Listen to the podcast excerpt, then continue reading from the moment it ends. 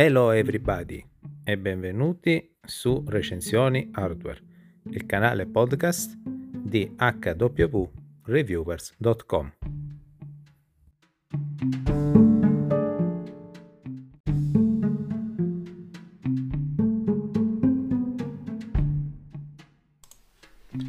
Ciao a tutti e bentornati.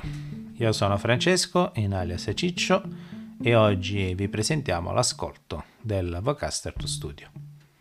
Perché studio? Perché questo è un bundle che oltre a includere la presenza del Vocaster 2 include ben tre accessori. Il più importante è il microfono, il Vocaster DM14B. Poi troviamo il cavo per permetterci di collegare il microfono al dispositivo principale, un XLR maschio-femmina di 3 metri e delle cuffie che serviranno per ascoltare in monitoring la nostra voce. L'unica pecca di questo bundle è la mancanza di un treppiede o di un'asta microfonica che servirà per supportare il microfono. Dato che il microfono è abbastanza pesante siamo quasi 700-800 grammi, pertanto sarà abbastanza difficile poterlo tenere tra le nostre mani senza che esso magari ci possa scivolare. Quindi consiglio, se non ne disponiamo già, di acquistare almeno un'asta per microfono. Il dispositivo viene prodotto dalla Focusrite, che ne è la casa madre. E, come nostra consuetudine, stiamo ascoltando questo microfono senza alcun effetto né in post produzione, tranne al massimo un po' di guadagno a livello di gain sull'audio e senza aver abilitato almeno per il momento alcuni effetti enhance che sono presenti in hardware sul dispositivo. Abbiamo bisogno di fare una precisazione però, perché per facilitare la preamplificazione di questo microfono, che abbiamo notato richiede un guadagno abbastanza elevato, è in uso un particolare device, ovvero il Fathead della Triton Audio. È un device molto compatto che si collega direttamente alla porta XLR, viene alimentato dalla 48 volt Phantom presente nel eh, Focusrite Vocaster 2, ma non fa passare eh, la 48 volt verso il microfono dinamico.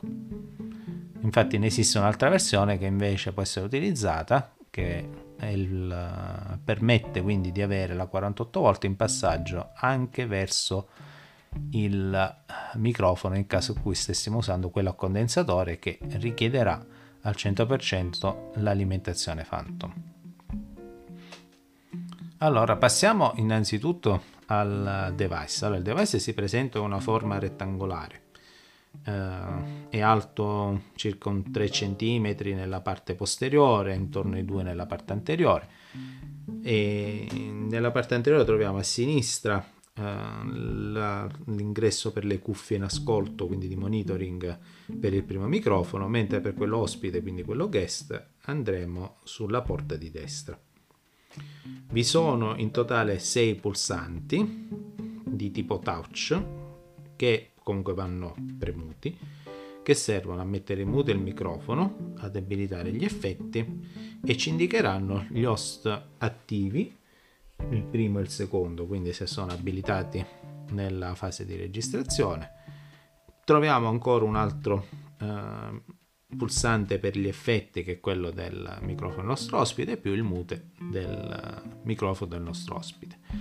Come eh, manopole ne troviamo tre.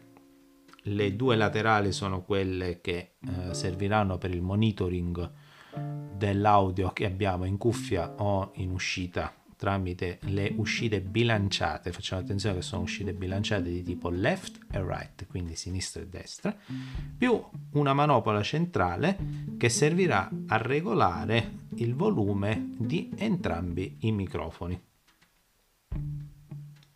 Quindi in base all'ossa che selezioneremo potremo regolare il volume del microfono desiderato.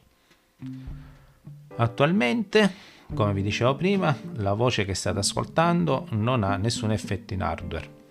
Quindi procederemo ad abilitarli uno per uno e nel frattempo vi darò una breve spiegazione dei settaggi che si possono uh, visualizzare in base al, uh, all'effetto desiderato.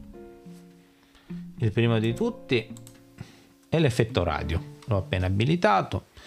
Uh, vi premetto che tutti e quattro gli effetti, che, che, sono quattro preselezionabili, hanno un fattore di compressione di default del 50%.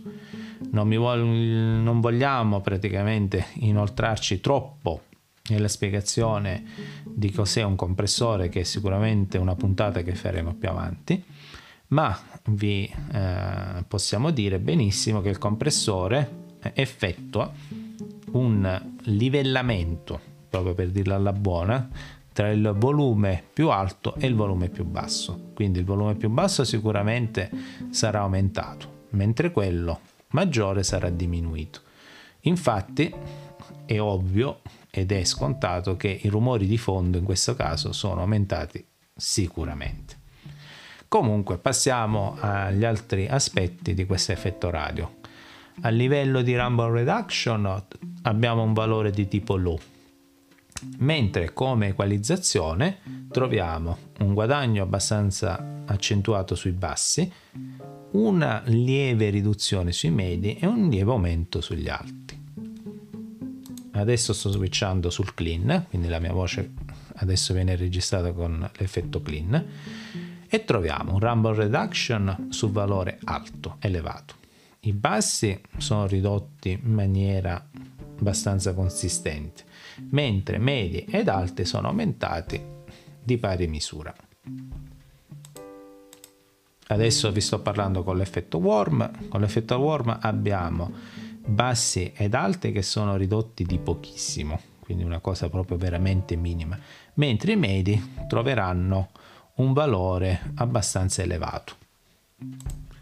Per finire abbiamo il valore bright, quello che porta di nuovo un rumble reduction di tipo low. I bassi sono alzati un bel po', i medi abbassati un pochettino e gli alti aumentati relativamente un poco. Ho disabilitato di nuovo gli effetti, siamo tornati quindi all'ascolto della voce come era in precedenza.